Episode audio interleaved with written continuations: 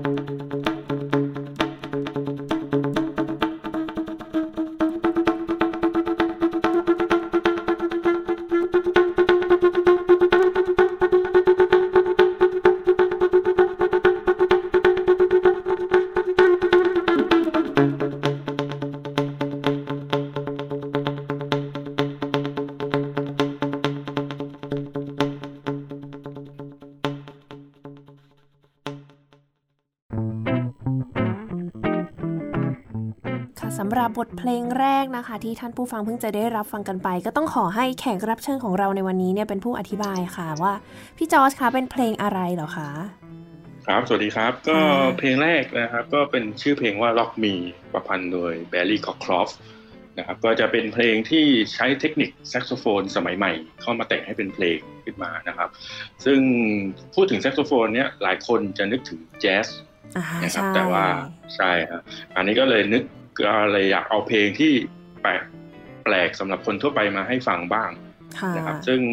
ซึ่งแซกโซโฟนเนี่ยทำอะไรได้หลายอย่างมาก เดี๋ยววันนี้เราจะมาคุยกัน ก็อย่างเช่นในตัวอย่างเพลงแรกเนี่ยก็จะเป็นเทคนิค slap tongue นะครับแล้วก็จะมี multiphonic ก็คือเป่าหลายเสียงพร้อม ๆกันอืมแล้วก็จะเป็นแบบระบายลมร้องไปด้วยเป่าไปด้วย อย่างที่ได้ฟังตามตัวอย่างไปเมื่อกี้นะครับ ก็ชื่อเพลงว่า Rock Me นะครับ ก็อะ เพลงเมื่อกี้ก็จะอยู่ในอัลบั้มของผมนะครับ ซึ่งเมื่อออกไปเมื่อประมาณปี 2012 นะครับเป็นอัลบั้มแซกโซโฟนบรรเลงใช่ครับ ก็คือหนึ่งในเพลงที่อยู่ในอัลบั้มนั้นอุ้ยเดี๋ยวเราต้องมาคุยกันเรื่องนี้ด้วยนะว่ามีอัลบั้มของตัวเองด้วย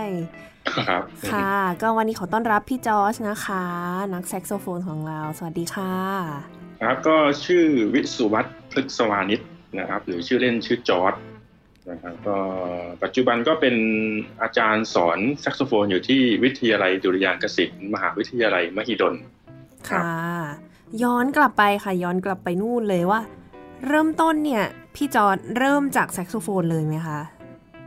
อืมใช่ครับเริ่มจากแซกโซโฟนเลย แต่ว่ามีประวัติการเริ่มค่อนข้างแปลกนิดนึงอะมีแปลกด้วยซึ่งเออใช่ครับก็ถอยกลับไปตั้งแต่สมัยตอนป .5 เลยประถมห้าโอ้ค่ะ นะครับประถมห้าเนี่ยก็จะมี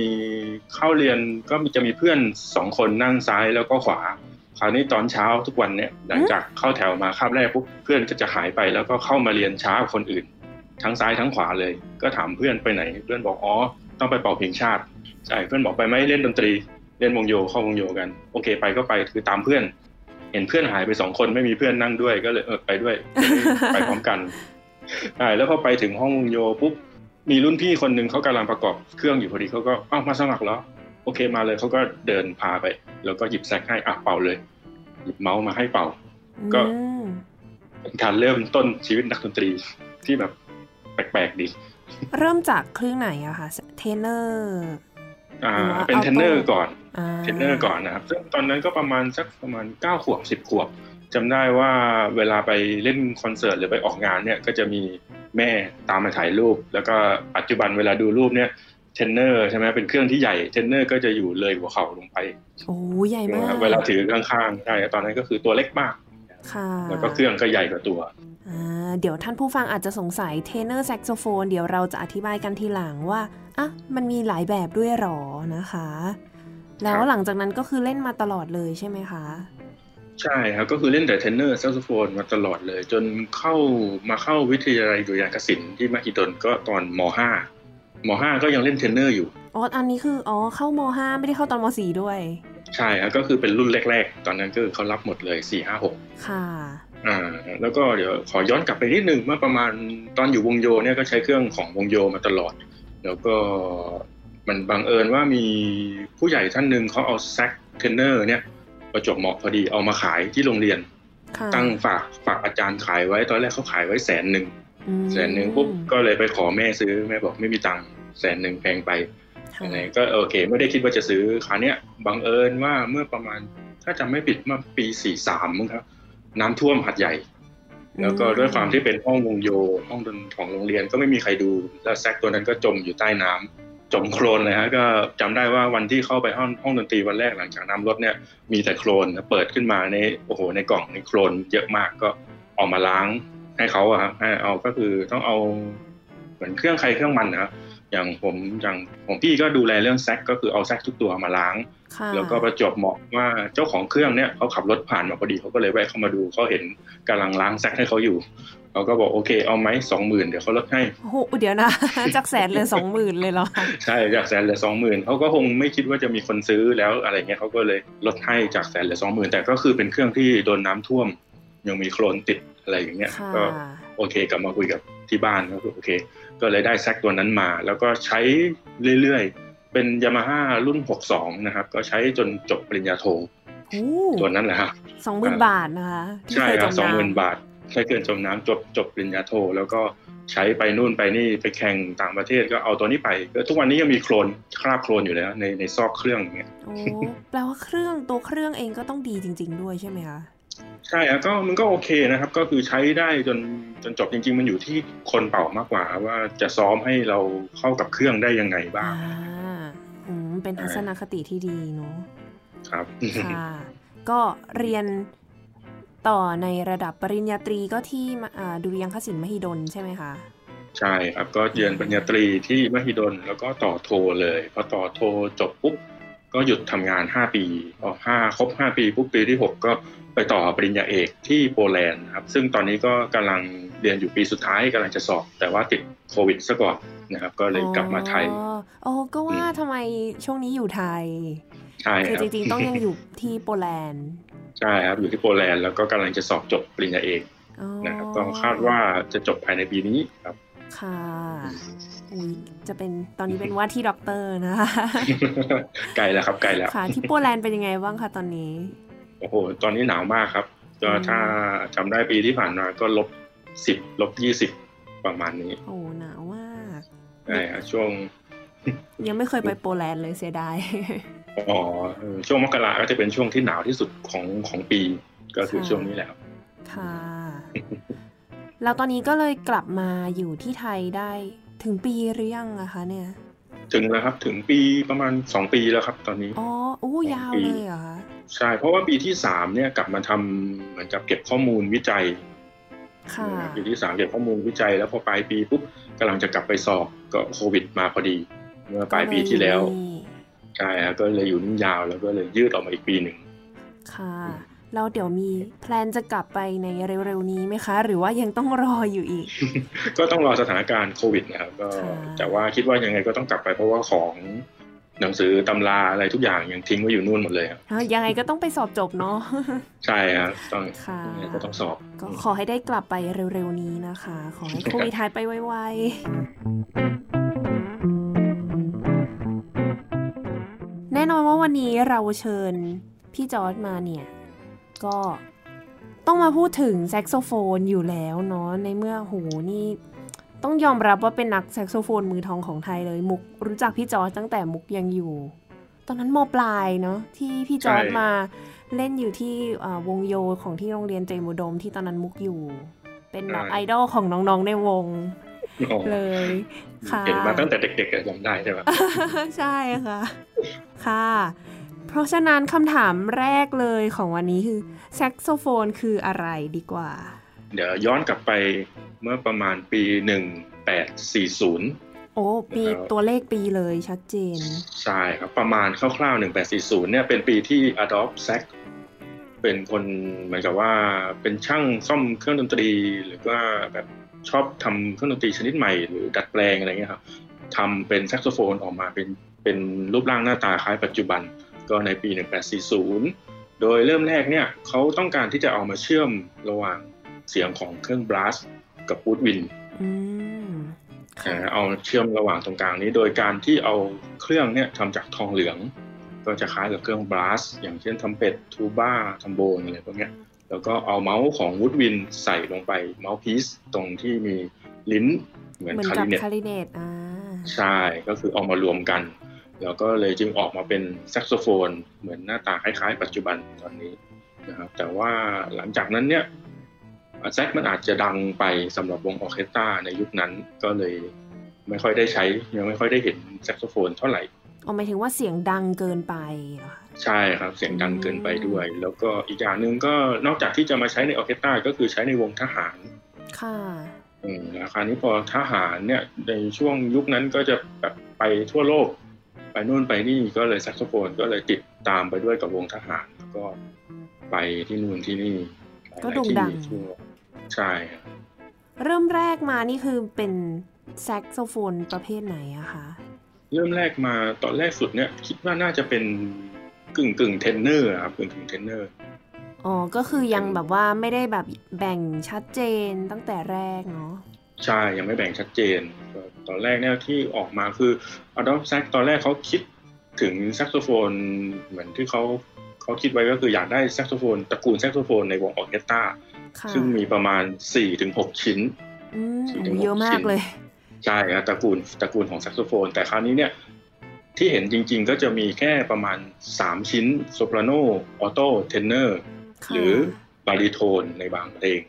ค่ะส่วนไอชิ้นอื่นเนี่ยจะไม่ค่อยเห็นเท่าไหร่โอ้ก็เรียกได้ว่าเกิดมาค่อนข้างจะหลังมาก ๆเลยนะคะเนี่ยหนึ่งแปดสี่ศูนย์ใช่1840คืออย่างแซกโซโฟนเนี่ยจะไม่มีเพลง repertoire หรือเพลงเนี่ยของ baroque แล้วก็คลาสสิก เพลงของแซกโซโฟนจะเริ่มมาก็คือโรแมนติกยุคโรแมนติกแล้วค่ะปลายๆด้วย อันนี้ต้องนับว่าเป็นอยู่ใน section ในกลุ่มเครื่อง woodwind ใช่ไหมคะ ใช่เคใช่รื่องครับลมไม้ woodwind แม้ว่าจะไม่ใช่เครื่องไม้ก็ใช่ตาครัมบแล้วเขายังใช้ mouthpiece เดียวกับคลาริเนตแล้วก็ใช้ลิ้นเหมือนกับคลาริเนตแล้วหลังจากนั้นแซกโซโฟนมีวิวัฒนาการยังไงต่อเหรอคะ ครับก็ตอนตอนแรกสุดเนี่ยช่วงประมาณปี 1840 ถึง 1900 เนี่ยช่วงนั้นแซกโซโฟนยังไม่ได้รับความนิยมเท่าไหร่ เป็นเพราะว่า composer ส่วนใหญ่เนี่ยยังไม่ได้แต่งให้แซกโซโฟน ยังไม่มีใครยอมรับแซกโซโฟน แล้วก็ไม่ค่อยมีใครรู้จักแซกโซโฟนในยุคนั้นนะครับ ซึ่งเพลงที่ให้แซกโซโฟนส่วนใหญ่เนี่ยก็จะเป็นเพลง band เล่นในวงทหารอืมซะส่วนใหญ่หรือไม่ก็เป็นเพลงที่ เล่นประกอบกับเครื่องอื่น หรือไม่ก็ transcription มาจากเครื่องอื่น ก็คือเหมือนกับว่าเอ่อปรับเปลี่ยนโน้ต เปลี่ยนคีย์เพื่อให้เหมาะสมกับแซกโซโฟน ใช่ค่ะแล้วก็มันก็ยังไม่มีเพลงที่แบบว่าเขียนขึ้นสำหรับแซกโซโฟนที่ใช้เทคนิคของแซกโซโฟนจริงค่ะๆนะครับมันก็เลยยังขาดจุดเด่นในเรื่องของตรงนั้นอยู่ แล้วหลังจากนั้นเป็นต้นมาหลังจาก 1900 เนี่ย ประมาณปี 1908 เดบูซี่ นะครับนักประพันธ์ชื่อดังก็ได้ประพันธ์เพลงแซกโซโฟนกับออร์เคสตราขึ้นมานะครับชื่อ Rhapsody for Orchestra and, and Saxophone มชื่อแปลกนะครับ for Orchestra and Saxophone ซึ่งปกติแล้วเนี่ยจะเป็นเครื่องโซโล่ก่อนแล้วตามด้วยออร์เคสตราอ่านั่นสิควรจะเป็น saxophone and orchestra เนาะใช่ครับแต่ว่าเดบูซี่เขาแต่ง for orchestra and saxophone เพื่อจะอ่าถ้าเราดูในโน้ตเนี่ยก็จะ ในหรือถ้าเราฟังในเพลงลายแซกโซโฟนก็จะโผล่มาไม่เยอะมากมเกือบจะไม่ค่อยเหมือนกับเครื่องโซโล่เท่าไหร่ แค่เป็นค่ะเครื่องที่แบบเล่นเมโลดี้ที่เด่นสักพักหนึ่งก็จะสลับกับ woodwind แล้วก็ไปเล่นหนึ่งแป๊บหนึ่งแล้วก็สลับกับ brass ค่ะใช่ อันนี้ก็คือผลงานชิ้นแรกของแซกโซโฟนที่มาจาก composer ที่มีชื่อเสียง อันนี้ก็จะเป็นอยู่ในตัวอย่างเพลงด้วยนะครับ ก็ เดี๋ยวลองไปฟังเพลงดูก็ได้นะครับ ชื่อเพลง Rhapsody for Orchestra and Saxophone ค่ะ เดี๋ยวไปรับฟังกันได้เลยค่ะ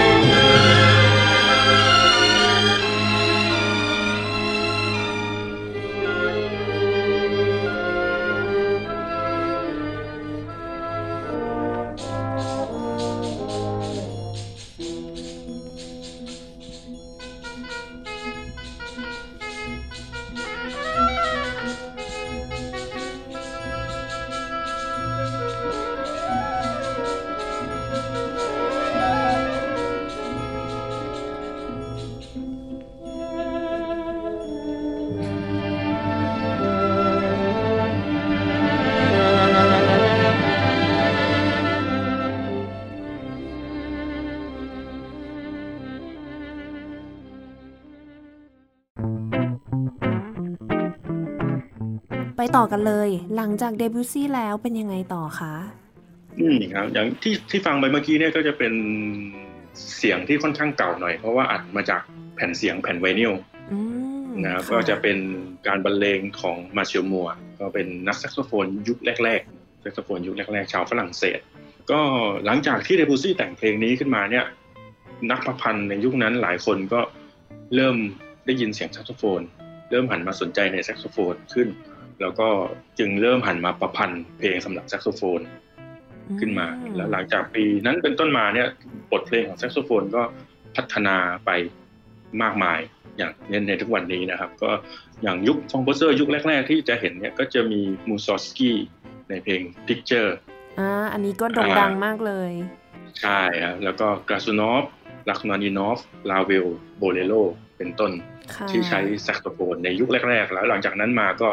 ไปทั่วเลยนะครับทั้งทุกทุกแนวดนตรี แล้วก็หลังจากนั้นมาเนี่ยก็จะไปเริ่มไปโผล่ในทางแจ๊สละแจ๊สเนี่ยใช่ครับก็อย่างทางทางแจ๊สยุคแรก ๆ ก็จะมีชาร์ลีปาร์กเกอร์กับจอห์นโคลเทรนนะฮะสองคนนี้คิดว่าถ้าใครฟังแจ๊สก็น่าจะรู้จักสองคนนี้ก็จะเป็นตัวช่วยสำคัญในเป็นเป็นบุคคลสำคัญกลุ่มหนึ่งด้วยก็ได้ที่ทำให้แซกโซโฟนมาถึงทุกวันนี้ โด่งดังมาก ใช่ครับเพราะเขาโด่งดังแล้วก็เหมือนเอาแซกโซโฟนเนี่ยไปเล่นในทางแจ๊สจนสุดท้ายเนี่ยถ้าทุกนึกถึงแจ๊สก็จะนึกถึงแซกโซโฟนอ่าถูกต้องใช่ใช่ครับอืมก็ถูกเนาะพอบอกว่าพูดถึงแจ๊สจะนึกถึงแซกโซโฟน พูดถึงแซกโซโฟนก็จะนึกถึงแจ๊สเช่นกันใช่ใช่ก็จะเป็นเพราะนักดนตรียุคเก่าๆอะไรอย่างเงี้ยนะครับนี่กลับมาในในในวิวัฒนาการของแซกโซโฟนเนี่ย ด้วยความที่แซกโซโฟนเนี่ยเป็นเครื่องใหม่ เราจะไม่มี repertoire ของคลาสสิกแล้วก็บาโรกที่เกินไปเนี่ยทำให้เพลงค่อนข้างจะเป็นเพลงสมัยใหม่ แล้วก็อีกอย่างประกอบกับแซกโซโฟนเนี่ยสามารถทำเทคนิคอะไรได้เยอะมากค่ะนะครับซึ่งส่วนตัวเนี่ยทำความคิดผมเนี่ยผมมองว่าแซกโซโฟนเป็นเครื่องที่เป่าง่าย เป่าง่ายมากก็อย่างเป่า mouth กลับด้านหันจากข้างล่างขึ้นข้างบนก็ออก แต่มันก็จะปี๊ด เป็นเสียงแบบว่าคุมไม่ได้แทนอ่าที่จริง ๆ แล้วมูว่าอันนี้ท่านผู้ฟังหลายท่านน่าจะไม่ทราบ ว่าจริง ๆ แล้วสมมติว่าถ้าเรานึกถึง mouth mouthpiece ของแซกโซโฟนเนี่ย ตัวที่มันเป็นไม้เนี่ย มันจะต้องอยู่ข้างล่างใช่ไหมคะใช่อ่าแต่ว่าอยู่ข้างล่างหลาย ๆ ครั้งเนี่ยเรามักจะเห็นภาพหรือว่าจากทีวีโทรทัศน์ ภาพยนตร์ต่าง ๆ เนี่ยกลับด้านอ่าคือไม้มันอยู่ข้างบน ตัวลิ้นตัวลิ้นของไม้อยู่ข้างบนแล้วคราวนี้ถามว่าเป่าได้ไหมเป่าได้ แต่ก็คือคุมไม่ได้ มันก็จะเป็นเสียงที่แบบว่านอกเหนือการ control ขึ้นมาค่ะแต่ว่าไอ้ตรงนั้นเนี่ยแหละก็จะเป็นจุดเด่นของแซกโซโฟนทำให้เป็นเกิดเป็นเทคนิคต่างๆขึ้นมาค่ะนะครับอย่างถ้าใครที่เล่นแซกโซโฟนจะรู้ว่าเสียงต่ำของแซกโซโฟนเนี่ยจะเป่ายากมาก จะเป่าให้เสียงออกทันทีเลย ตาอะไรอย่างเงี้ยจะจะเป็นสิ่งที่ยากสำหรับนักแซกโซโฟนที่เริ่มหัดใหม่ หรือนักแซกโซโฟนที่อ่าเป่ามาสักพักหนึ่งแล้วเนี่ยก็บางทีก็ถ้าไม่ได้มีการ warm ที่ที่ยังไงนะที่ที่ดีเนี่ยก็ไม่สามารถเป่าได้ได้ชัดเจนในตรงนี้ค่ะนะครับเขาบอกว่าถ้าดูนักแซกโซโฟนที่ซ้อมมาดี หรือมีฝีมือทักษะที่ดีเนี่ยดูที่การออกเสียงในเสียงต่ำอืมต้องแบบถ้าเป่าปุ๊บออกทันทีอ่าอ่าค่ะใช่ถือว่า เป่ามาพอพอประมาณแล้ว แล้วก็มีทักษะในการคุมเครื่องที่ดีแล้วค่ะนะครับอ่าก็ด้วยเทคนิคตรงนี้แหละทำให้นักประพันธ์เพลงเอามาใส่ในเพลงยุคใหม่อืมนะครับซึ่งก็ถ้าเราสังเกตเนี่ยก็จะเป็นทางแจ๊สถ้าไม่ใช่ทางแจ๊สเนี่ยก็จะเป็น contemporary music ซะส่วนใหญ่ที่เป็นแซกโซโฟนอยู่ข้างในอ่าในในเพลงนะครับแล้วก็จะมีอ่าอย่างผมเคยไปเวิร์กช็อปครั้งหนึ่งที่ที่โปรตุเกส เป็นเวิร์กช็อปของคริสเตียนลอบานะครับเป็นนักประพันธ์เพลงเขาประพันธ์หลายสำหรับหลายเครื่องดนตรี แต่ว่าเขาประพันธ์ดังในในในการประพันธ์ของแซกโซโฟนเขาเคยบอกไว้ครั้งหนึ่งว่าเขาแต่งเพลงให้หลายหลายเครื่องมาก เปียโน string คลาริเน็ตนู่นนี่นั่นเต็มไปหมด แต่ว่าผลงานที่คนเล่นที่เยอะที่สุดก็คือแซกโซโฟนเขาบอกว่าเพราะว่านักแซกโซโฟนเนี่ย ไม่มีเพลงให้เพลงอื่นให้เล่นอ้าวมีแต่เพลงยุคใหม่โถนะครับอ่าก็เราจะไม่มีเพลงของคลาสสิกเราจะไม่มีบาร์กจะไม่มีโมซาร์ทจะไม่มีค่ะบีโธเฟนนะครับก็เราจะไม่มีตัวเลือกเยอะ แล้วเขาเขียนมายากเท่าไหร่นักแซกโซโฟนก็ต้องเล่นให้ได้ เพราะว่าไม่มีตัวเลือกโถนะแต่ถ้าสมมุติเขาเขียนของเปียโนเขียนยากเกินเนี่ยคนก็จะไม่เล่น เพราะเขามี บีโธเฟนมีตัวเลือกอื่น มีตัวเลือกอื่นเยอะอยู่ อันนี้ก็คือเป็นเหตุผลหนึ่งแปลว่าด้วยนักแซกโซโฟนเก่งกว่านะเนี่ย แต่ละคนนี่ต้องแบบมีเทคนิคที่สูงมาก ๆ เลย เพื่อจะเล่นเพลงแต่ละเพลงเนี่ยใช่ก็ไม่ก็ประมาณนั้นเพราะว่าเหมือนเราถูก train มากับไอแบบฝึกหัด แล้วก็เพลงที่เป็นสไตล์นี้อยู่แล้ว ค่ะนะแต่ถ้าให้ไอ้นักแซกโซโฟนไปเป่าเพลงคลาสสิกเป่าเพลงบาโรกอย่างเงี้ย ก็จะ ฟังแล้วประหลาดประหลาดนิดนึง แต่ก็มีนำมาเล่นกันใช่ไหมคะ ใช่ครับนำมาเล่นกันก็อ่าตัวของอาชองมารีลอนเด็กซ์เป็นอาจารย์สอนแซกโซโฟนที่ฝรั่งเศสเนี่ยเขาเคยเขียน research เกี่ยวกับเพลงของแซกโซโฟน อันนี้คือเมื่อประมาณปี 2000 ต้นๆนะครับ ที่หนังสือเขาออกมาเนี่ยเขาบอกว่าปัจจุบันเนี่ยมีเพลงของแซกโซโฟนมากกว่า 14,000 ชิ้นออกมาอืม ในในในยุคใหม่นี้นะครับ ต่อปีด้วยต่อปีโอ้เดี๋ยวนะต่อปีเลยเหรอคะต่อปีต่อปี แล้วเขาบอกว่าเนี่ยไอพวกนี้มอมันเยอะเยอะเยอะกว่าเครื่องดนตรีวูดวินชนิดอื่นด้วยอืมเพลงที่ออกมาราคานี้เขาบอกว่าแต่ว่าหนึ่งถึงสองเปอร์เซ็นที่เหมาะที่จะเล่นได้ ที่เหมาะสำหรับเป็นเพลงแซกโซโฟน แล้วเขาก็พูดแค่สใช่องเปอร์เซ็นต์แค่หนึ่งถึงสองเปอร์เซ็นแล้วเขาบอกว่า จะยกให้เพลงไหนเป็นมัตเตอร์พี e เนี่ยเขาบอกว่าเขาไม่อยากจะเดาว่ามีกี่เปอร์เซ็นต์อ๋อว่ามีกี่ชิ้นงานยิ่งใช่น้คอรับยก็ลคืงอไปอีกยิ่งน้อยลงไปอีกแต่ว่ามันเป็นจุดเริ่มต้นที่ดี เพราะว่ามีเพลงแต่งให้แซกโซโฟน เยอะเยอะมากค่ะในปัจจุบันนี้นะก็เพลงสมัยใหม่ทั้งนั้นเลย แล้วก็อย่างเขาตัวของชองมาเรียลอนเด็กเนี่ยเขาเคยพูดอยู่ประจำว่าเพลงสมัยบาโรกสมัยคลาสสิก เป็นเพลงที่ดีที่นักแซกโซโฟนไม่ควรจะมองข้าม เราควรเอาเพลงพวกนั้นเนี่ยมาเรียนในชั้นเรียน เพื่อที่จะศึกษาเรื่อง phrasing เรื่องประโยคเพลง อย่างเรื่องหลายๆอย่างโทน a l มิวสิกซึ่งถ้าไม่มีเพลงพวกนั้นเนี่ยทำให้เราเล่นเพลงทำให้เล่นเล่นดนตรีเนี่ยหมายถึงว่าอย่างไงจะลำบากขึ้น เพราะว่าจะแบ่ง phrase ไม่ถูกจะไม่รู้จักโทน a l มิวสิกจะไม่รู้จักคอร์ดจะอะไรพวกเนี้ย เพราะว่าเพลงแซกโซโฟนเนี่ยจะมีแต่เพลงสมัยใหม่ แต่ว่าลอนเด็กซ์บอกว่า เราควรเอาเพลงพวกนั้นนะมาเรียนอยู่ในชั้นเรียน แต่ไม่ควรเอาออกมาบรรเลงในคอนเสิร์ตเป็นเหมือนกับว่าเป็นเป็นเป็นจุดมุ่งหมายหลักในการเสนอบทเพลงของแซกโซโฟน เพราะว่าตราบใดที่เราเล่น transcription เนี่ยคนก็จะไปฟังเครื่องนั้นเครื่อง original ดีกว่า อย่างเช่นเชลโลสวิตของบาคอย่างเงี้ยถ้าแซกโซโฟนเอามาเล่น ในคอนเสิร์ตคนก็จะคิดว่าเออไปฟังเชลโลจริง ๆ ไม่ดีกว่าหรออ่าโอ้ก็ถูกนะถ้าบอกว่าถ้าเกิดว่านักแซกโซโฟนปัจจุบันเล่นแต่พวก transcription เนี่ยแล้วสักวันในอนาคตแซกโซโฟนก็จะหายไปจาก history ของ western musicเล่นอะไรที่เป็นตัวเราเองดีที่สุดใช่ใช่มันก็จะขาด character ของความเป็นเครื่องดนตรี อย่างเช่นทุกวันในทุกวันนี้ที่แซกโซโฟนเกิด มีชื่อเสียงขึ้นมาก็เพราะว่า character ของแซกโซโฟนเองที่ทำให้ดึงขึ้นมาค่ะย้อนกลับไป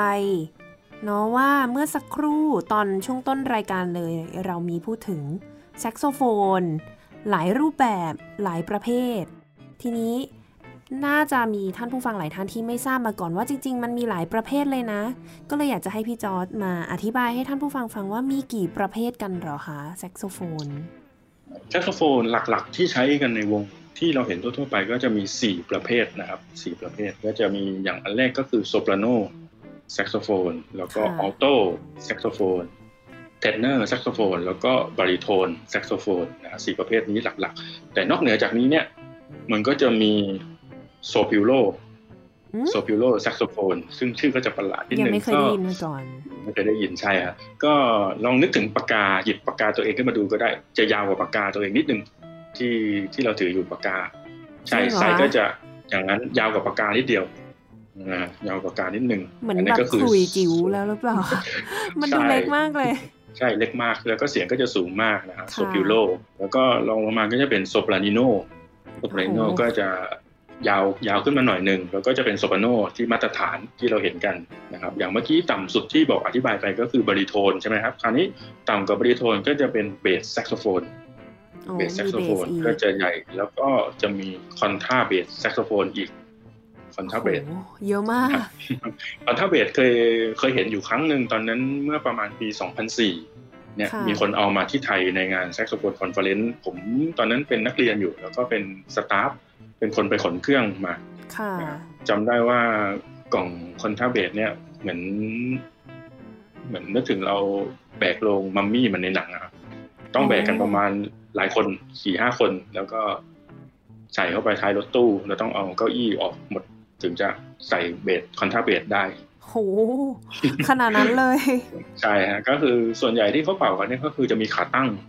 ขาตั้งไว้แล้วก็จะจะยืนเป่า ก็คือเป็นเครื่องที่ไม่มีในประเทศไทยเลยหรือเปล่าคะครับเท่าที่เท่าที่รู้ตอนนี้ยังไม่มีนะครับ แค่อย่างเบสแซกโซโฟนเนี่ยก็จะมีอยู่ประมาณสามถึงสี่ตัวเท่านั้นในประเทศไทยอ๋อไม่ต้องพูดถึง contrabass เลย ใช่ครับ contrabass แล้วก็หลังหลังจากนั้นเนี่ยหลังจากต่ำกว่า contrabass ก็จะเป็น Tubax เดี๋ยวนะคะ ยังมีอีกเหรอคะใช่ฮะยังมีอีก แต่ด้วยความที่ว่ามัน contrabass เนี่ยมันจะยาวเกินละแล้วก็ใหญ่เกินคราวนี้เขาก็เลยออกมาเป็นอีกเครื่องหนึ่ง Tubax ก็คือจะคล้ายๆ tubaนะครับก็คือจะโค้งหลาย ๆ รอบหน่อย แล้วก็จะเหมือนกับเปลี่ยนจากที่ความยาวเนี่ยออกมาโค้งม้วนๆกันหลาย ๆ รอบ ก็จะออกเป็นทูแบ็ก เสียงก็จะต่ำมาก ทุกเครื่องเนี่ยยังใช้ปากเป่าแบบเดียวกันหมดเลยหรือเปล่าคะใช่ครับก็คือปากเป่าแล้วก็รูปแบบนิ้วกดจะแบบเดียวกันหมดเลย เพียงแต่แค่เสียงที่ออกกับคีย์ที่ออกมาเนี่ยคนละคนละแบบกันค่ะนะครับ ก็เนี่ยก็จะมีเพลงต่อไปที่ผมจะให้ฟังเนี่ยก็จะเป็น duet duet ก็คือเล่นด้วยกันสองชิ้นระหว่าง soprillo แซกโซโฟนแล้วก็ Tubax หรือ contrabass แซกโซโฟน ตัวสูงสุดกับต่ำสุดเหรอคะใช่ครับต่ำสุดสูงสุดกับต่ำสุดมาเป่า duet กันนะครับในตัวอย่างเพลงต่อไปลองไปฟังกันเลยไหมครับ ค่ะ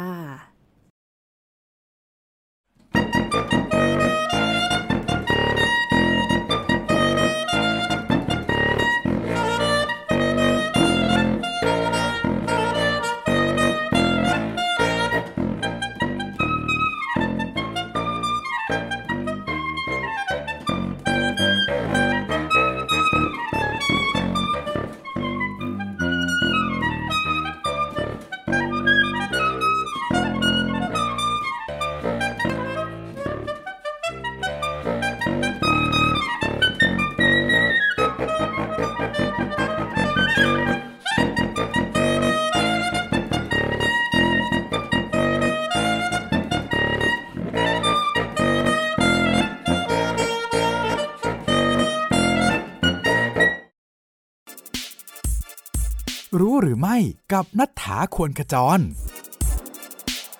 รู้หรือไม่มีหนังประวัติของเบโธเฟนเพิ่มอีกเรื่องแล้วนะ บริษัทเบต้าฟิล์มได้จัดทำภาพยนตร์เป็นภาษาเยอรมัน ซึ่งเล่าถึงอัตชีวประวัติของลูดวิกฟานเบโธเฟนขึ้น เนื่องในโอกาสครบรอบ 250 ปีในปี 2020โดยตัวบทแล้วก็ภาพยนตร์เนี่ยกำกับโดยผู้กำกับที่มีชื่อว่านิกกี้สไตน์ เรื่องนี้เนี่ยก็ได้ทำการฉายในรอบปฐมทัศน์ไปครั้งแรกที่ Bieber Rucker Film Fest Spieler หรือว่าเทศกาลภาพยนตร์ Bieber Rucker เมื่อช่วงเดือนอช่วงฤดูใบไม้ผลิที่ผ่านมาปี 2020 นะคะ แล้วก็ได้เริ่มฉายทางทีวีไปเมื่อวันคริสต์มาสที่ผ่านมาเลย ส่วนพวกเราที่อยู่ในต่างประเทศเนี่ยก็รอกันไปก่อนนะคะ ยังไม่มีประกาศออกมาว่าจะเข้าฉายเมื่อไหร่ Gen C and Classical Music โหแปลกนะคะ พอแบบสูงสุดกับต่ำสุดอยู่ด้วยกันแล้ว มันแบบเหมือนปิกโกโลกับทูบายอย่างนั้นเลย ใช่ครับใช่ประมาณนั้นเลย มีเพลงให้ฟังอีกใช่ไหมคะ ใช่ครับก็คือจะเป็นคราวนี้เนี่ยเมื่อกี้เราฟังเครื่องสูงสุดกับต่ำสุดละ คราวนี้เรามาฟังรวมๆกันตั้งแต่สูงสุดจนถึงต่ำสุดในรูปแบบของแซกโซโฟน ensemble โอ้ มีทุกเครื่องเลย ก็คือมีทุกเครื่องแล้วก็ครอบคลุมทุก range ที่มีอยู่ในวงออเคสตราตั้งแต่ piccolo จนไปถึง double bass นะครับก็จะใช้แซกโซโฟนอย่างเดียวอย่างตัวอย่างเพลงที่จะให้ฟังในต่อไปนี้เนี่ยเป็นเพลงของกุสตาฟโฮลสต์ชื่อเพลงจูปิเตอร์นะครับก็ถ้าจะได้ฟังเนี่ยก็จะมีแซกโซโฟนอย่างเดียวเลย แต่ว่าเล่นครบหมายถึงว่า เอาทุกลายของออเคสตราเนี่ยมาอยู่ในวงแซกโซโฟน มาเรียบเรียงเสียงประสานใหม่ ใช่ครับ ก็คือใช้แซกโซโฟนประมาณเกือบร้อยตัวโอ้ค่ะ เหมือนจะเป็นวงออเคสตราเลย ใช่ครับ เป็นวงออเคสตรา ก็คือกึ่งๆเลยนะลองฟังเสียงดูก็ได้ครับ มันก็สามารถถ่ายทอดเสียงที่ออกมาคล้ายกับออเคสตราแล้วก็ควบคุมเกือบทุกเลนที่มีอยู่ในออเคสตราได้ด้วย ลองไปฟังกันเลยนะครับ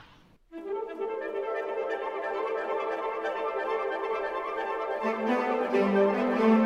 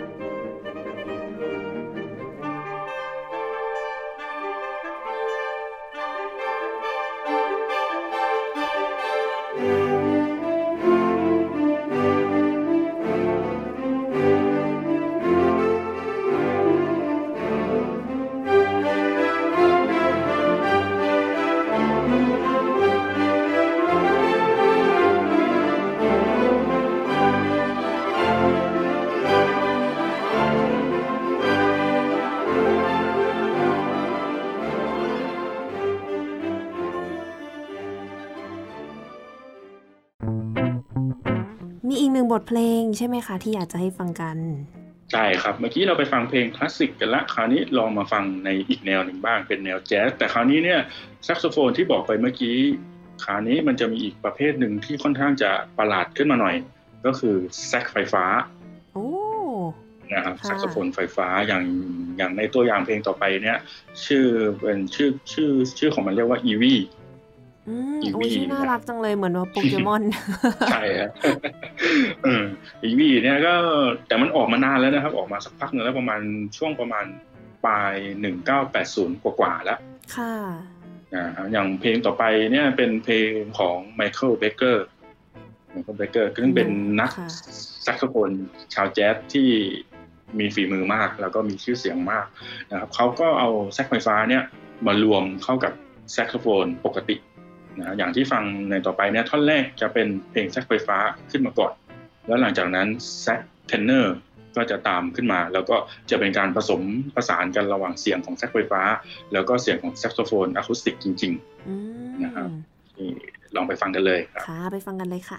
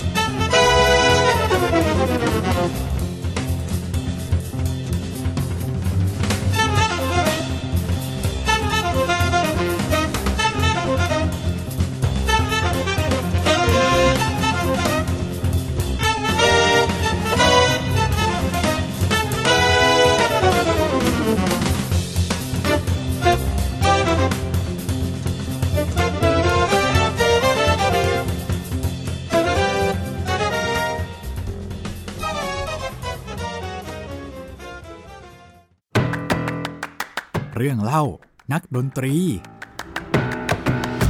อีกครั้งหนึ่งผมได้รับเชิญให้ติดตามอาจารย์ท่านหนึ่งไปนะครับไปไปแสดงดนตรี ซึ่งจะมีผมเป็นคนเดียว แล้วก็เหมือนอาจารย์เขาจะไปพูดเสวนาครับแล้วก็ให้ผมไปเล่นเพื่อที่จะขั้นรายการค่ะผมก็เตรียมซ้อมเพลงไปเป็นเพลงที่ผมเหมือนกับว่าเอามารีอาเลนใหม่อย่างที่ที่บอกไปนะ ก็เพลงมีความยาวประมาณ 12 นาที ค่ะอ่าก็ซ้อมมาเรียบร้อยก็เป็นแซกโซโฟนกับอิเล็กทรอนิกส์อืมซึ่งเปิดกับซีดีค่ะนะซึ่งใช้แผ่นซีดีผมก็เตรียมอะไรไปปุ๊บแล้วก็พอไปถึงหน้างานก็จัดคิวอะไรปกติ แล้วก็ให้แผ่นซีดีไปกับทีมงานก็เปิดปกติก็พอเล่นได้ไปสักประมาณ2นาที แผ่นซีดีก็กระตุกอืมผมผมก็กำลังเล่นอยู่กลางคอนเสิร์ตแล้วก็มีคนนั่งอยู่ข้างล่างเป็นร้อยก็นั่งฟังอยู่ แล้วก็แผ่นก็กระตุก ปุ๊บปุ๊บปุ๊บกระเหมือนกับว่า นึกถึงว่าเพลงที่เรากำลังฟังอยู่แล้วแผ่นกระตุก แล้วผมก็กำลังเล่นอยู่หน้า เล่นสดอยู่หน้าหน้าหน้าเวที ค่ะแล้วสักแป๊บหนึ่งเพลงก็ดับไปอ้าวหนักเลยเพลงก็ดับ แล้วผมก็ไม่รู้จะทำอะไรก็โค้งแล้วก็เดินลง คนก็ตบมือแบบงงๆกันอะสองนาทีจบแล้วเหรอคะใช่ไม่ต่อให้ด้วย ไม่ต่อก็คือซีดีมันดับไปแล้วก็ไม่รู้จะทำยังไงก็โค้งปิดโน้ตแล้วก็เดินลงเวทีเลย ง่าย ๆ กันอย่างนี้เลยนะคะ ง่ายครับก็คนก็งงแล้วก็อาจารย์ที่ที่ที่เขาเชิญผมไปเขาก็งงว่าทำไมเพลงมันสั้นจังอ๋อแผ่นกระตุกครับอาจารย์ แล้วก็จบแค่นั้น จบแค่นั้น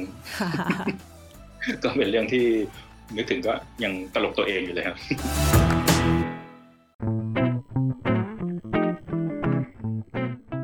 มาพูดถึงเรื่องของบทบาทของแซกโซโฟนกันบ้างว่าจริง ๆ แล้วเนี่ย แซกโซโฟนเนี่ยอยู่ในวงหลายประเภทมาก ท่านผู้ฟังอาจจะทราบแค่แบบ เอ้ยแจ๊แจ๊สเนาะวงแจ๊สแต่ว่าความจริงแม้แต่ในออร์เคสตราเมื่อสักครู่เราก็มีพูดถึงกันไปว่าแซกโซโฟนเองก็อยู่ในวงออร์เคสตราเช่นกันใช่ไหมคะ จริงๆแซกโซโฟนเนี่ยอืมอยู่ได้ทุกวงเลย ที่เราอืมที่เราจะนึกออกใช่ไหมครับนึกนึกถึงวงอะไรบ้างวงแจ๊สก็มีค่ะเอาง่ายๆ บ้านเราวงหมอลำ ก็มีแซกโซโฟนอ่าถูกใช่ไหมครับลูกทุ่งก็มีแซกโซโฟน ลูกกรุงก็มีแซกโซโฟน อย่างอ่าวงปี่พาทย์บางวงก็ใส่แซกโซโฟนเข้าไปด้วยอืมนะครับก็คือด้วยความที่แซกโซโฟนอย่างที่บอกเป็นเครื่องที่มีเอกลักษณ์ของเสียงเฉพาะตัว มันก็เลยทำให้แซกโซโฟนเนี่ยใช้อย่างแพร่หลาย ก็จะมีหลายหลายหลายช่วง range ของเสียงด้วย ตั้งแต่ที่บอกมาสูงสุดไปยังต่ำสุดค่ะ นะครับซึ่งก็เลยทำให้แซกโซโฟนเนี่ยไปใช้ได้ในหลาย ๆ วงอย่างอย่างออร์เคสตราเนี่ยส่วนใหญ่แซกโซโฟนที่อยู่ในออร์เคสตราจะเป็นลายโซโล่ส่วนใหญ่สังเกตไหมครับอย่างอ่าใช่อย่างถ้ามีแซกโซโฟนเข้ามาปุ๊บก็จะโซโล่เลยเออจริงด้วยอย่างตอนนั้นเมื่อใช่ไหมปีที่แล้วมุกเล่น Picture อ่าของ Mussorgsky ไปก็คือแซกโซโฟนมาเพื่อโซโล่จริงๆหนึ่งท่อนใช่แล้วก็ กลับบ้านแล้วก็นั่งรออ๋อใช่นั่งรอก่อน วันนั่งรอซ้อมคือเล่นท่อนนี้เสร็จกลับบ้านได้ ใช่ครับก็คือค่อนข้างจะแบบเอาเหมือนเอาเปรียบเครื่องอื่นนิดนึงเฮ้ยไปแต่ว่าเพื่อโซที่จะโล่ก็โซยาก ใช่ครับก็คือการเล่นแซกโซโฟนในวงออร์เคสตราเนี่ยเป็นอะไรที่ยากมากสำหรับนักแซกโซโฟน เพราะว่าด้วยความที่ทุกลายที่ออกมาเนี่ย เป็นลายที่สำคัญมาก โดดเด่นที่สุด ใช่ เราจะไม่มีโอกาสกลับไปแก้รอบที่สองแล้ว ค่ะ ใช่ไหมฮะก็อย่างโซโล่ปุ๊บขึ้นมาเลย ถ้าผิดก็ไปเลยค่ะเพราะฉะนั้นมันจึงสำคัญสำหรับนักแซกโซโฟนมากอย่างอ่ายกตัวอย่างให้ฟังผมเคยเล่นโบเลโรอ่าอ่าค่ะโบเลโรก็จะเป็นเพลงที่โซโล่มาแต่ละเครื่องนะก็อย่างผมไปนั่งรอเนี่ยประมาณถ้าจะไม่ผิดประมาณเกือบห้านาที ถึงจะได้เป่าโน้ตแรกอืมใช่ไหมฮะแล้วระหว่างที่นั่งรอเนี่ย เครื่องมันก็จะเย็น ถูกต้องอ่าอ่าแล้วลิ้นเนี่ยมันก็จะแห้งค่ะอะซึ่งความยากมันอยู่ตรงนี้ ไม่ได้อยู่ที่ตอนเป่ามันอยู่ที่ระหว่างรอ เราจะทำยังไงให้เครื่องอุณหภูมิเนี่ย มันอันแน่นอนมันเปลี่ยนอยู่แล้ว แต่คราวเนี้ยเราต้องรักษาลิ้นของเราลิ้นไม้เนี่ยให้มันอยู่เหมือนกับว่ามีความชื้นอยู่ตลอดเวลาไม่ให้มันแห้งเกิน เพราะว่าหลังจากที่รอมาประมาณ 5 นาทีหรือประมาณเนี้ยครับโน้ตแรกที่เราเป่าก็จะเป็นโซโล่เลยอืมเป่าเสร็จปุ๊บ อ่า หลังจากนั้นเป่าเป่าโซโล่เสร็จก็จะ ก็เหมือนกับว่าได้วอร์มเครื่องวอร์มอะไรเรียบร้อย แต่ว่ามันก็คือยากตรงนั้นเพราะไม่มีเวลาให้วอร์มเครื่องคือในการโซโล่คือเหมือนไม่มีการวอร์มอะครับเหมือนไม่ให้ไม่ให้วอร์มมาก่อน อืมใช่ครับแล้วก็อย่างอีกอันนึงผมไปเล่นในออร์เคสตราเนี้ยเป็นเหมือนกับเป็นเพลงจำไม่ได้ว่าชื่อเพลงอะไรแล้ว แต่ผมนับ นับโน้ตดูมีประมาณร้อยกว่าตัวค่ะแค่นั้นแค่นั้นแล้วก็ไปนั่งรอตั้งแต่เปิดคอนเสิร์ตมาเพลงแรกไม่มีแซกโซโฟน แต่ต้องนั่งเข้าไปนั่งก่อน ครึ่งแรกโอ้นะฮะใช่เพลงที่สองมาปุ๊บประมาณมีอยู่สามท่อน ท่อนหนึ่งไม่มีก็ต้องไปนั่งรอในนั้นก่อน ท่อนที่สองถึงจะมีแซกโซโฟน พอท่อนที่สองจบปุ๊บท่อนที่สามไม่มีก็นั่งรอ รอเสร็จปุ๊บพอจบอ่าหมดครึ่งแรกถึงได้ออกก็ก็ไปนั่งรอตั้งแต่เพลงที่หนึ่งจนจบเพลงสุดท้ายแต่เป่าไปแค่ร้อยกว่าโน้ตอืม ก็เป็นความลำบากในอีกรูปแบบหนึ่งที่คนอาจจะแบบมองว่าเฮ้ยมานั่งเฉยๆ สบายจะตาย แต่ความจริงคือไม่ใช่เนาะเราก็นั่งใช่แพนิคใช่ครับคือเราก็ตั้งเครีลุ้นอยู่นะว่าเออลุ้นอยู่ว่าโน้ตจะเป่าออกหรือเปล่าตัวแรกที่ออกไปอย่างเงี้ยจะเป็นยังไงบ้างจะเพี้ยนหรือเปล่า น่าจะคล้ายๆกับคนเล่น English horn ค่ะอ๋อที่แบบหยุดนานๆ ได้เป่าโซโล่นิดนึง แต่ว่าโอ้โหเครียดเครีใช่ยดเหลืฮะอเคเกิรียดน เดี๋ยวแล้วก็ลุ้นอะอันนี้ก็คือเป็นตัวอย่างหนึ่งที่อยู่ในวงออร์เคสตรานะครับอย่างวงอื่นก็จะรูปแบบคล้ายๆกันก็คือใช้แซกโซโฟน เยอะเหมือนกันก็คือเป็นตัวดำเนินเมโลดี้ซะส่วนใหญ่อย่างวงแจ๊สอย่างเงี้ย ก็จะเป็นแซกโซโฟน อย่างนะอย่างเด่นโดดเด่นก็จะเป็นเคนิจีอันนี้ก็จะเป็นทางคป๊อปจีนี่รู้จักทุกคน ใช่ฮะรู้จักทุกคนก็คือว่าเป็นป๊อปอย่างแซกโซโฟนก็จะออกได้หวานไปอย่างนั้นไปเลยค่ะ หรือถ้าดุหน่อยก็เป็นวงร็อกวงร็อกก็มี ใช่ครับวงร็อกก็จะมีแซกโซโฟนด้วยไปไปไปทุกวงที่เราจะนึกออกมาซิ่งก็มีก็คืออยู่ในทุกรูปแบบจริง ๆ นะคะ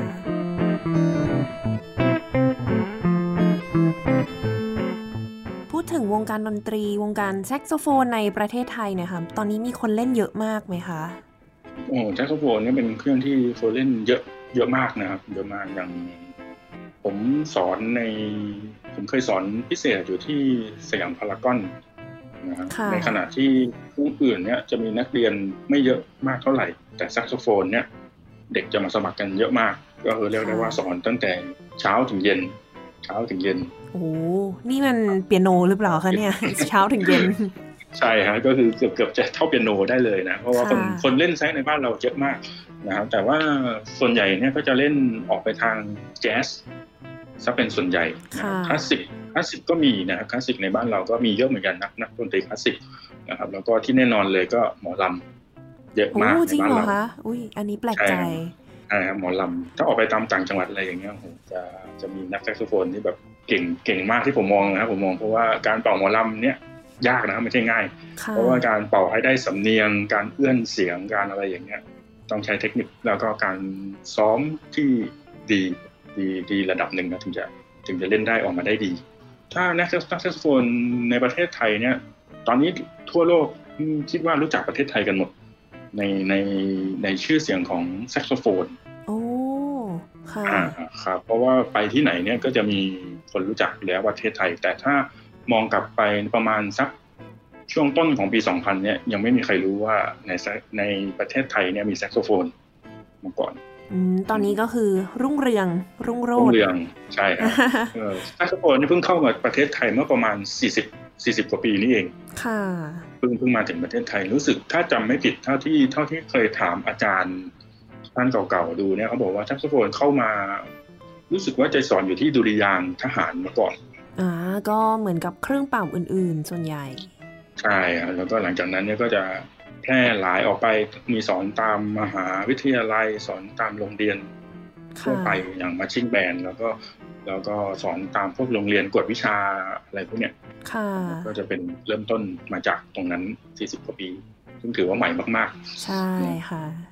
พูดถึงผลงานในอนาคตของพี่จอร์ดหน่อยค่ะว่า เมื่อสักครู่เห็นบอกมีเป็นอัลบั้มของตัวเองด้วย จะมีอัลบั้มอีกไหมคะๆ ก็คิดว่าวางแผนไว้อยากจะทำอีกนะครับเพราะว่าเดี๋ยวรอเรียนจบปริญญาเอกอ่าก็ค่ะกะว่าจะทำเพลงออกมาเรื่อยๆ ก็คือ ผมก็สนใจในการแต่งเพลงด้วยอืมการแต่งเพลงแต่ว่าแต่งเพลงในที่นี้เนี่ย จะเป็นเพลงสไตล์ล็อกซะเป็นส่วนใหญ่อ๋อค่ะ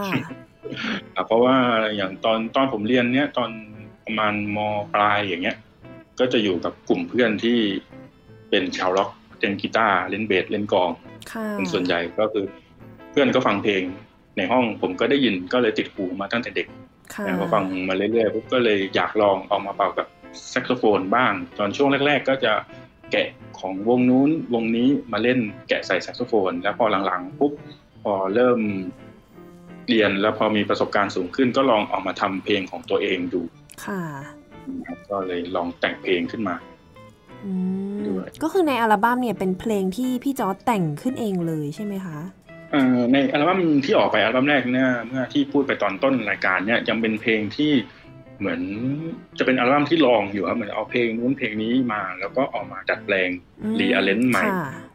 อ่าอย่างเอาเพลงของเพลงคลาสสิกที่แซกโซโฟนกับเปียโนเนี่ยเอามาเอามาเรียบเรียงเสียงประสานให้อยู่ในวงร็อก ค่ะในอ่าก็จะเป็นเพลงที่ รวมเทคนิคต่างๆ เข้ามาก็เหมือนกับเป็นเป็นอัลบั้มที่อ่าเหมือนกับยังไงทดลองนะอัลบั้มทดลองค่ะลองลองผิดลองถูกลองนู่นลองนี่ไปเรื่อยอืมก็ถ้าเผื่อมีท่านไหนสนใจนี่หาฟังได้ไหมคะ YouTube อะไรอย่างนี้ อ่ามีครับก็ใน YouTube ลองไปหาฟังกันได้ได้ แล้วก็มีใน iTunes Music ไอหลายๆอย่างครับพวก stream อะไรพวกนี้ผมก็ลองแต่งเพลงมา เมื่อสักประมาณสี่ห้าเพลงแล้วแล้วก็ลองปล่อยไป ในนั้นก็จะเป็นแนวของแซกโซโฟนร็อกที่รวมเอาเทคนิคต่างๆ แล้วก็เมโลดี้ต่างๆ เข้ามาอยู่ในบทประพันธ์นะครับ อืม ก็เผื่อท่านผู้ฟังท่านไหนสนใจก็ลองไป หากันดูได้ หาฟังกันได้เลยนะคะ ค่ะ แล้วจะมีคอนเสิร์ตอื่นๆอีกไหมคะในช่วงนี้ คอนเสิร์ตช่วงนี้ก็ยังไม่มีนะครับ เพราะว่าอยู่ในช่วงเตรียมสอบก็เลยยังไม่ได้รับรับอะไรมาก เพราะว่าเดี๋ยวเผื่อต้องกลับไปบินบินกลับไปสอบเนี่ยครับอืมก็เลยทำให้ยังยังไม่ค่อยอยากจะรับงานคอนเสิร์ตหรือยังไม่ค่อยแพลนอะไรตรงนี้ค่ะนะอาจจะแล้วต้ก็องมีอีกอย่างต้องรอเรียนจบก่อน ใช่ฮะรอเรียนจบก่อนค่ะแล้วก็มีผมก็ได้เขียนตำราพื้นฐานแซกโซโฟนไว้เล่มหนึ่งโอ้ค่ะนะครับเมื่อประมาณสัก สี่ถึงห้าปีแล้ว ก่อนที่จะไปเรียนปริญญาเอก ก็เขียนไว้เล่มหนึ่งเป็นพื้นฐาน ก็ในอนาคตก็กะว่าจะเขียนต่อเล่มต่อไป ท่านผู้ฟังก็ติดตามกันได้นะคะ พี่จอร์ดเป็นนักแซกโซโฟนระดับต้นๆของไทยเลยอืมเดี๋ยวมุกจะคอยติดตามเช่นกันค่ะ ครับ ก็ขอหนึ่งบทเพลงส่งท้ายในวันนี้ก่อนที่เราจะจากกันดีกว่า วันนี้มีเพลงอะไรมาฝากท่านผู้ฟังคะ โอเคครับก็เดี๋ยวเพลงต่อไปชื่อว่าเพลงสมิลาหนึ่งเก้าเก้าสี่โอ้เพลงไทยอ่าสมิลาใช่ครับก็คือเป็นชื่อหาดที่ในวันเกิดผมในสงขลาอ่าก็คืออ่าตอนช่วงที่เรียนอยู่อ่าโปแลนด์เนี่ยก็เพลงเพลงนี้ก็เป็นเป็นส่วนหนึ่งในวิจัยปริญญาเอกผมด้วยค่ะก็คือเป็นการรวมเอาวัฒนธรรมไทยเทคนิคของแซกโซโฟน มารวมกันไว้ในดนตรีร็อกก็อย่างในเพลงสมิหลาเนี่ยก็จะใช้เมโลดี้ของเพลงพื้นบ้านของภาคใต้ก็คือเพลงตันหยง แล้วก็จะใช้เครื่องดนตรีต่างๆ ที่ของเครื่องดนตรีไทยอย่างเช่นระนาดจะเข้ของวงฉิ่งกรับโหม่งโอ้แล้วก็รวมกับเทคนิคแซกโซโฟน อย่างเช่น slap tongue multiphonic เป่าหลายโน้ตพร้อมกันนะแล้วก็การระบายลม แล้วก็รวมเข้ากับเครื่องดนตรีร็อกก็อย่างเช่นกีตาร์เบสกลอง แล้วก็ synthesizer keyboard ค่ะอะไรพวกนี้นะก็ประพันธ์ขึ้นมาเป็นส่วนหนึ่งของของงานวิจัยนะครับค่ะแล้วก็เพิ่งบันทึกเสียงไปเมื่อปีที่แล้วเพิ่งบันทึกเสียงเสร็จนะครับ เดี๋ยวลองไปฟังกันดูนะครับค่ะก็วันนี้ต้องขอขอบคุณพี่จอนมากเลยนะคะ ที่มาให้ความรู้เกี่ยวกับแซกโซโฟน แล้วก็มาเล่าเรื่องราวสนุกๆให้กับพวกเราทุกคนได้ฟังค่ะ ค่ะท่านผู้ฟังคะสำหรับวันนี้เวลาก็หมดลงแล้ว ดิฉันมุกนัฐถาคุณขจรและ วิสุวัตพฤกษวานิชหรืออาจารย์จอร์ดครับ ค่ะเราสองคนขอลาไปก่อน สวัสดีค่ะ ครับ สวัสดีครับ